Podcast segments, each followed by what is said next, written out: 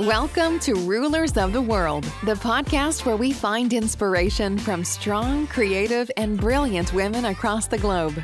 Your host, Nardo Salamayo, talks to scientists, economists, activists, and more about how they are impacting their communities and why women rule the world.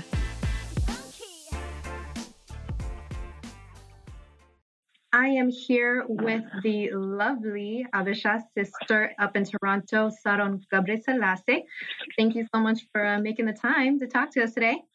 Now, one thing that you and I talked about in Detroit that I found disturbing and also fascinating was the issue of police brutality in Toronto. That I think Americans have this perception of Canada as this very happy, you know, peaceful place where, you know, no one has to pay for healthcare and, you know, everybody's just skipping along and being very polite with each other.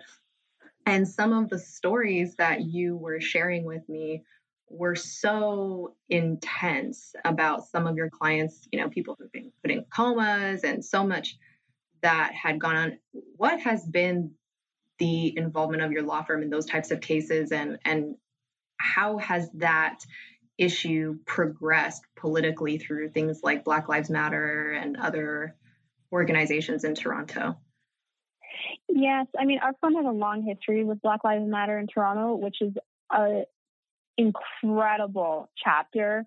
I think BLM in Toronto has really sort of been like the north star guiding the community across the country in terms of really putting our issues on um, at the forefront.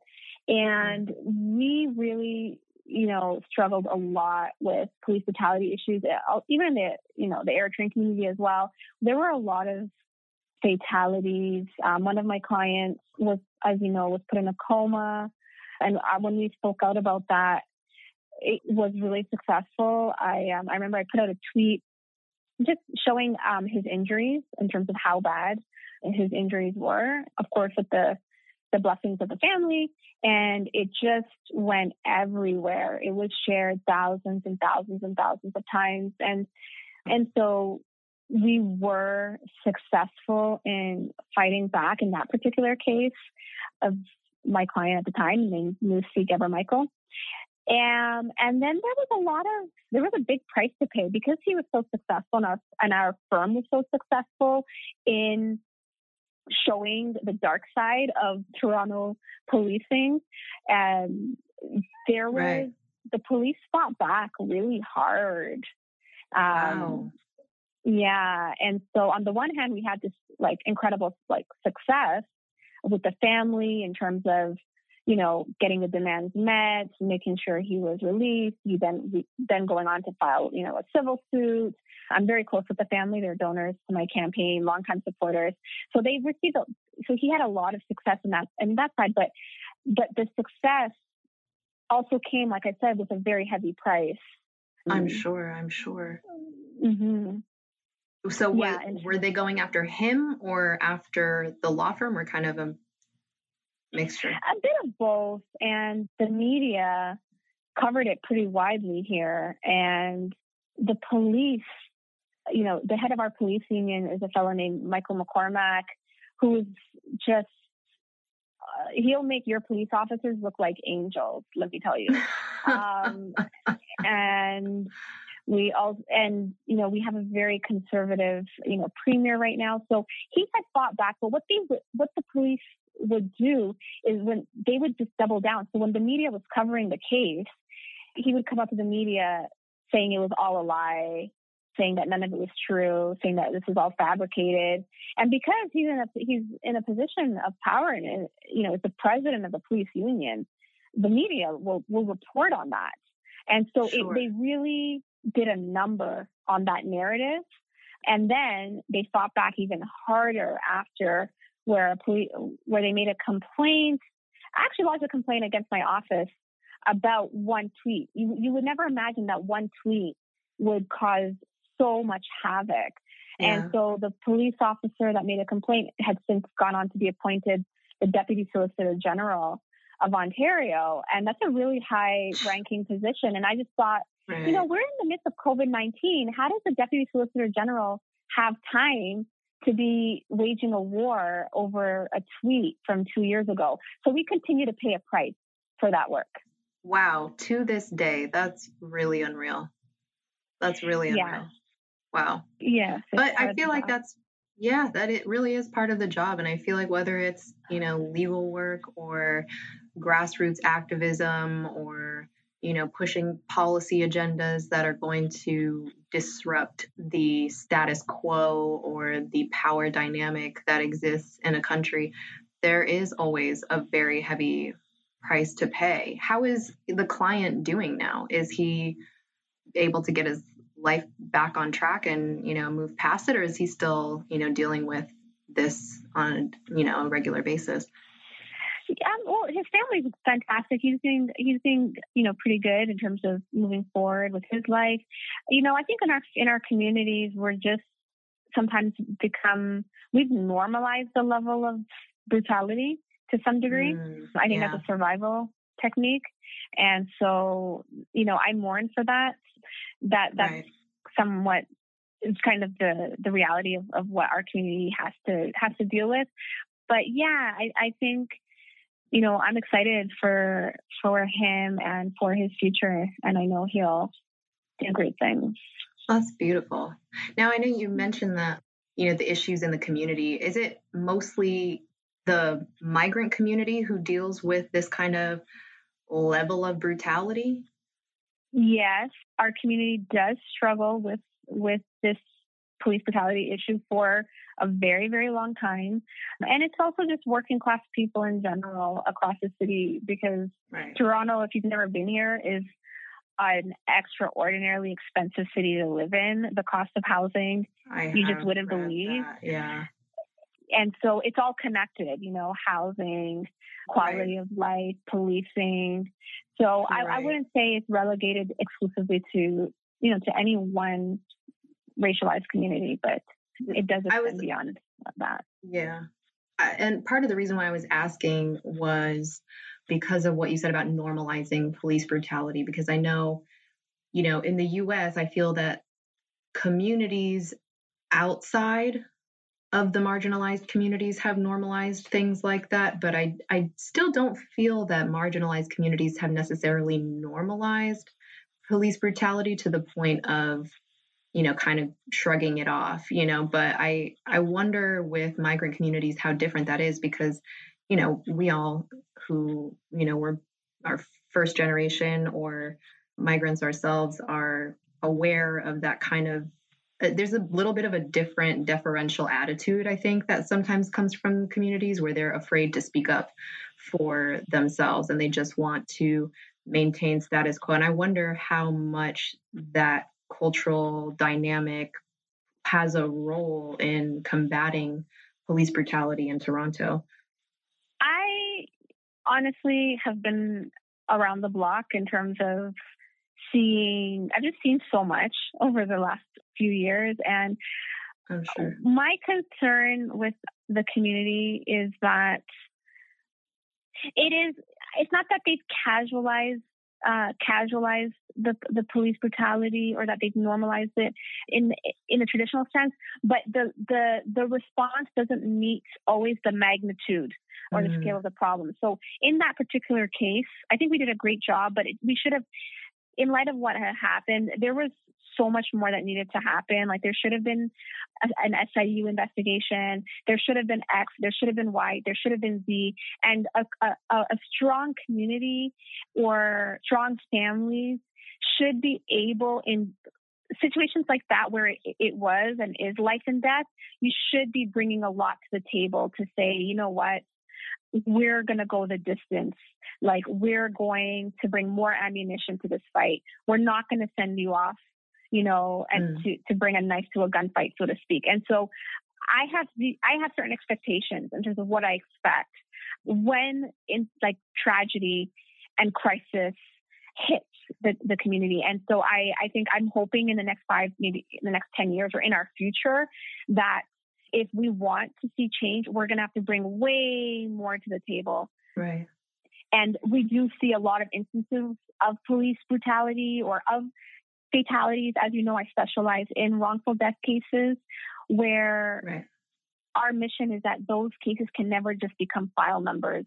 We can't let, you know, the bureaucracy is more than happy to just, you know, call it, you know, file one 2.1, 3.1, 4.1a and put it at the bottom of a list of files and let it collect dust. Like I have zero tolerance for that. So, mm-hmm. amen. Yeah. Amen. Good for you. Mm-hmm. Yeah. I felt that meeting you and you're young, you know, but very feisty. And, you know, I always like a lady who is willing to jump into a fight. when I met you, you were kind of in, dabbling in political run at the time for mayor of Toronto. And I have, I'm guessing that a lot of what you've seen in your legal work was what kind of drove you to make that decision to become a candidate. Tell me a little bit about, you know, that decision making process of, of why you decided to throw your hat in the ring. Yeah, so I and I'm still on the campaign trail. I mean, I, campaign doesn't stop uh, between elections, but you know, I love it. yeah, you know, it's just remarkable. Like I said, Toronto is such a remarkable place where the need is so it's there's such an immense need on the ground. The majority of the population is working class and it was really important that there that people had an opportunity to vote for a candidate that reflected their values. And I was honestly just, I, I just couldn't believe. I was just blown away when I would see who the candidates were, who was always putting their hat in the ring, and and and the caliber and the quality of candidates. I thought really wasn't reflective, like wasn't wasn't prepared to to go to bat for the working class in the city. So our mm. candidates, like I don't, uh, our current mayor John Tory has a long you know, a long career in the corporate sector, went to private right. schools his whole life, you know, like every stereotype you could possibly attribute to a politician. Like he just checks off every single box. And I just thought, how can you possibly champion the needs of the working class? How can you even relate? How right. could you even you? He, right. He's probably never really truly experienced adversity, and so I just felt that the working class in our city needed a champion, like really needed somebody that was willing to stick their neck out for for them and to take it all the way to City Hall. So that was what really inspired me to to go for it. I love that. And honestly, I feel that that is one thing that I I do love about the United States is, you know, the federal government I don't always feel represents the community, but you do see so many people in local government. And unfortunately, people don't pay enough attention to their local politics just because people are, you know, comfortable turning a blind eye to it. But I, I have seen so much, especially being on the East Coast now in DC, where there is a lot more there are a lot more of people who you know really are part of the community and it's not to say that a person who's from an affluent background can't become a champion for the people, but you have to put in the work in order to really build that relationship, you know, with the community. Mm-hmm. So, yeah, I definitely I respected the fact that you jumped in there and, you know, to be honest, I mean, you're young. It's not, and it's a huge city, you know? Mm-hmm, so, mm-hmm. not being from a political background and not being well connected and being, you know, in your early 30s, it's, a daunting task. So, you know, it's pretty amazing that you would, you know, jump in there like that. I was really impressed. But I one thing that you had talked about when in one of your debates, you had talked about police salaries. And I thought that was really interesting that the the salary of the police chief and the amount of the budget that goes to salaries specifically. Can you tell us a little bit about that? Yeah, the police budget is enormous in Toronto. It's a tenth of the city of the city budget. It's you know we taxpayers pay more into the police budget than into libraries, into you know the arts, into social services, economic development combined. So it's a it's a very large line item And so what our platform called for was repurposing the police budget and, you know, drawing attention to the fact that it hasn't actually succeeded. Like every every few years, there's a you know a spike in gun violence, and then there's an outcry, and then this the the default place is okay. Well, let's put more money into the police budget, but we've seen it. You know, in 2004, at that time, I actually had met with our prime minister then to call for a community based strategy to eradicate gun violence. And then I was running for mayor, and that was like what 15 years later, and the same. It was like deja vu. It was the same conversation being had all over again. It was just, it's like Groundhog Day. Like history just keeps repeating wow. itself over and right. over. And so, you know, trying to win over Canadians through just basic logic to, to, to let them know that it actually hasn't succeeded. It's never succeeded. And that if we want to eliminate gun violence, we actually can be successful at it, but we can't do the same things over and over expecting different results. So I thought, I, I felt that we had really won over a good segment of the public with that, you know, with that logic. I love that. Yeah, it was just really interesting to me. I think it was like a quarter of a million dollar salary that you mentioned for the chief of police and i thought like holy crap like that's supposed to be a, a position of public service. Not to say that they shouldn't be able to you know live a comfortable life but that is just an enormous salary. And you know i know people with multiple masters and phds who are in very professional environments who do not make a quarter of a million dollars even after decades of work, you know? So that, yeah, right. it blew my mind. It really blew yeah. my mind. Yeah, a lot of people yeah. felt that way here. I'm sure. I'm sure. Yeah. So tell me a little bit more about the full scope of your platform because you have, I believe it's like six points that are your main drivers in your campaign. So tell us about all of that. Yeah. So housing is has been an issue that's really sort of the heart and soul of the campaign. If you ever come to Toronto, like I said, it's just wild to me how how much the cost of housing has skyrocketed. People cannot afford to live in Toronto at all. It's like an average apartment downtown Toronto is, is pushing three thousand a month in our city, and obviously salaries can't keep up. So I would just hear story after story after story of my constituents saying, we just can't keep up. It's always head above water.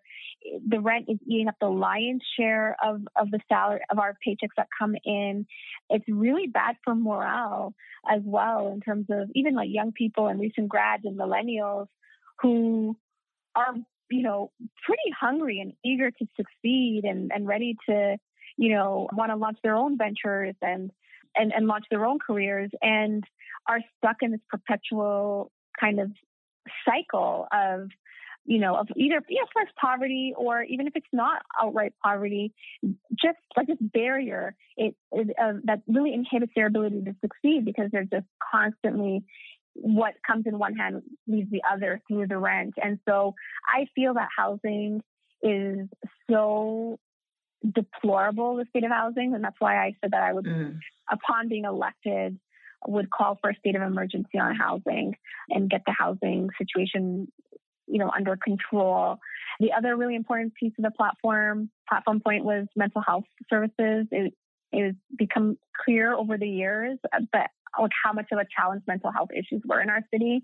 So that like there's a whole range. You have um, a lot of um, addiction issues in certain parts of the city, but then there's also you know the full range of bread and butter mental health issues that people experience just by virtue of living in a city that is so high frequency, that is so expensive, that is so you know, can be so lonely for so many people. Yeah. So mental health is some is uh, an issue that I've always um, advocated for and continue to. I also called for free transit, and that's an issue that I've I've always believed in free transit. You know, as far back as middle school, I've just I, I just believe that a visionary city and a city that is accessible to people, to everyone, regardless of their income background, should be should be free. And that was actually very successful. So when I first introduced free transit, I remember I, I was in the, a press conference and the press looked like the floor had dropped when I had unrolled free transit for all. But since that time, it's it's in Canada, free transit is now mainstream.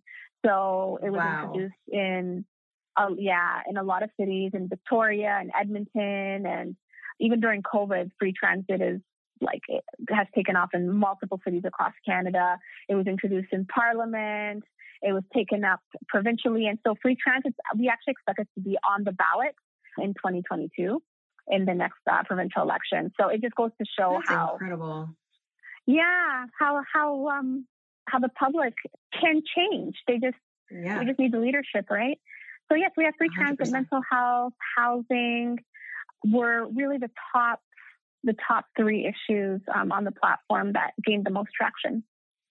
I love that, and you know, it's funny that you mention how much traction it's gotten because when you first said free transit, and you know, I read a little bit about it, but I thought in my mind initially, like, that would never happen in America. Like, we can't get like free nothing, you know? like, everything is for money in the United States. But at the same time, you know, I think about Bernie Sanders and, you know, there are some things that I disagree with him on. And, you know, some of the logistics that he's come up with, sometimes the math doesn't always add up to me. But, you know, conceptually, I think morally, free healthcare, free education, those kinds of things, I believe in.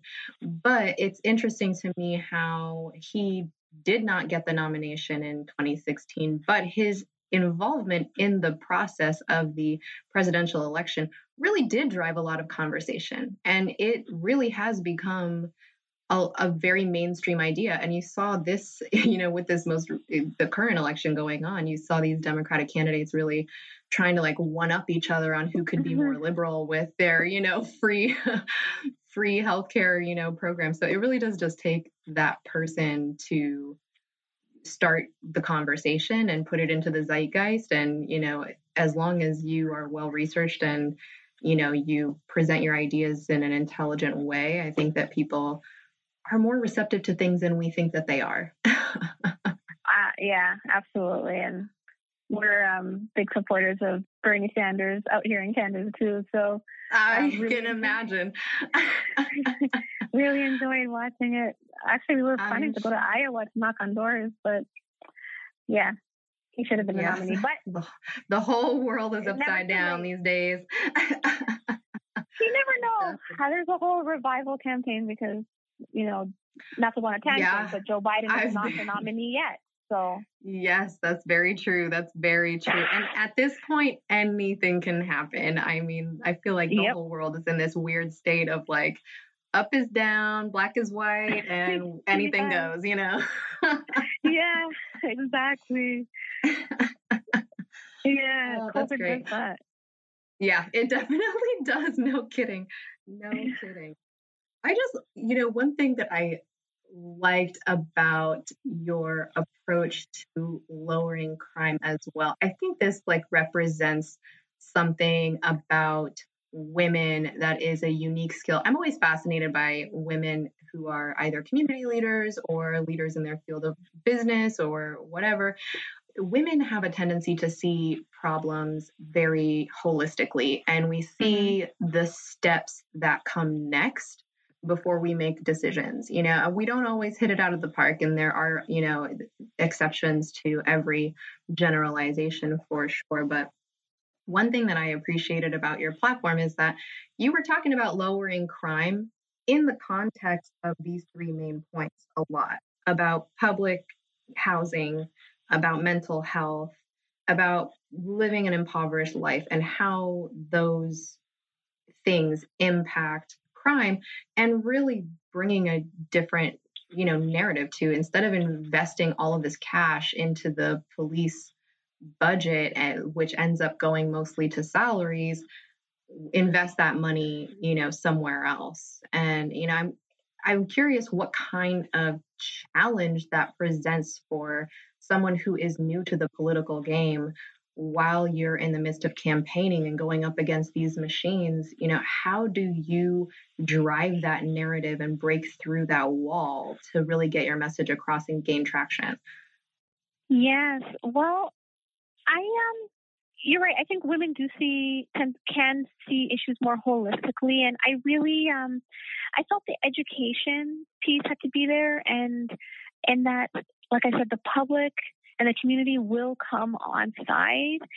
Whoever can, you know, win them over and um, advance the best argument, really. And and so, you know, I, I thought that we had we did do a pretty solid job of of communicating that on the ground. And then it was important to me in the campaign to really practice what we preach. They say that the mm. that the best indication of how one will govern you it can be gleaned from how one runs their campaign. So how you run your campaign is how you will govern, uh, because essentially one is the CEO yes. of his or her own campaign. And so it was important to me that we actually solicited expertise from those who are in conflict with the justice system. So my campaign did have um, co-chairs that are incarcerated in a number of our really? um, prisons. Yes, yes, and they're still very active. That Some have been is since a released. Very creative idea. Yeah, and we got a lot of fantastic ideas. Actually, people would be surprised. Like it does surprise people sometimes, like you know the mainstream the mainstream public, right? But who better to inform us on criminal justice reform and on eradicating and eliminating crime than those who are incarcerated and those who have may have had a past with crime or have been involved in crime. That's yes. like you know, so it's just to me again it's it, it, it is logical, it is sound, it's sober. So yeah, so that's where a lot of a lot of the ideas came from was from um, from our hundred percent. I love this idea. The criminal justice system. I mean, globally, this is an issue, but that is one of the most infuriating things about the United States as well. That just seeing this constant revolving door of mass incarceration and there really aren't any voices being heard from within the, and you see it now with covid-19 and people who are trying to sneak videos of what's going on inside of there and still you know not that much is being done to support them. That how did you go about selecting the people who were going to be involved with your campaign? Well uh, actually they selected selected us and and wow. not the other way around. So a lot of them are actually activists and active and active so one one of them is released now. Um, some of them are released, and some of them, again, have gone on to do great things. Like one of our campaign members has gotten like multiple awards, and you know, and are now thought leaders in this area. But they solicited the campaign while they were incarcerated. And yeah, and I remember one of them, Vernon, he he contacted our office and had us come in to Toronto South Detention Center, which is very well known in Canada. It's kind of equivalent to Rikers Island in New York he brought in everyone to, to Toronto South. He brought in the UN, he brought in the African Canadian Legal Clinic and would give tours. He did so much advocacy um, while he was incarcerated, and he really wanted the world to see what was taking place behind closed doors at Toronto South Detention Center, and and so that was how that partnership was formed. Really incredible. Check out part two for more of our conversation with Saron Gebresellassi. Thanks for listening. Follow us on social media and drop a review on our channel. Check back weekly for new episodes. We'll see you then.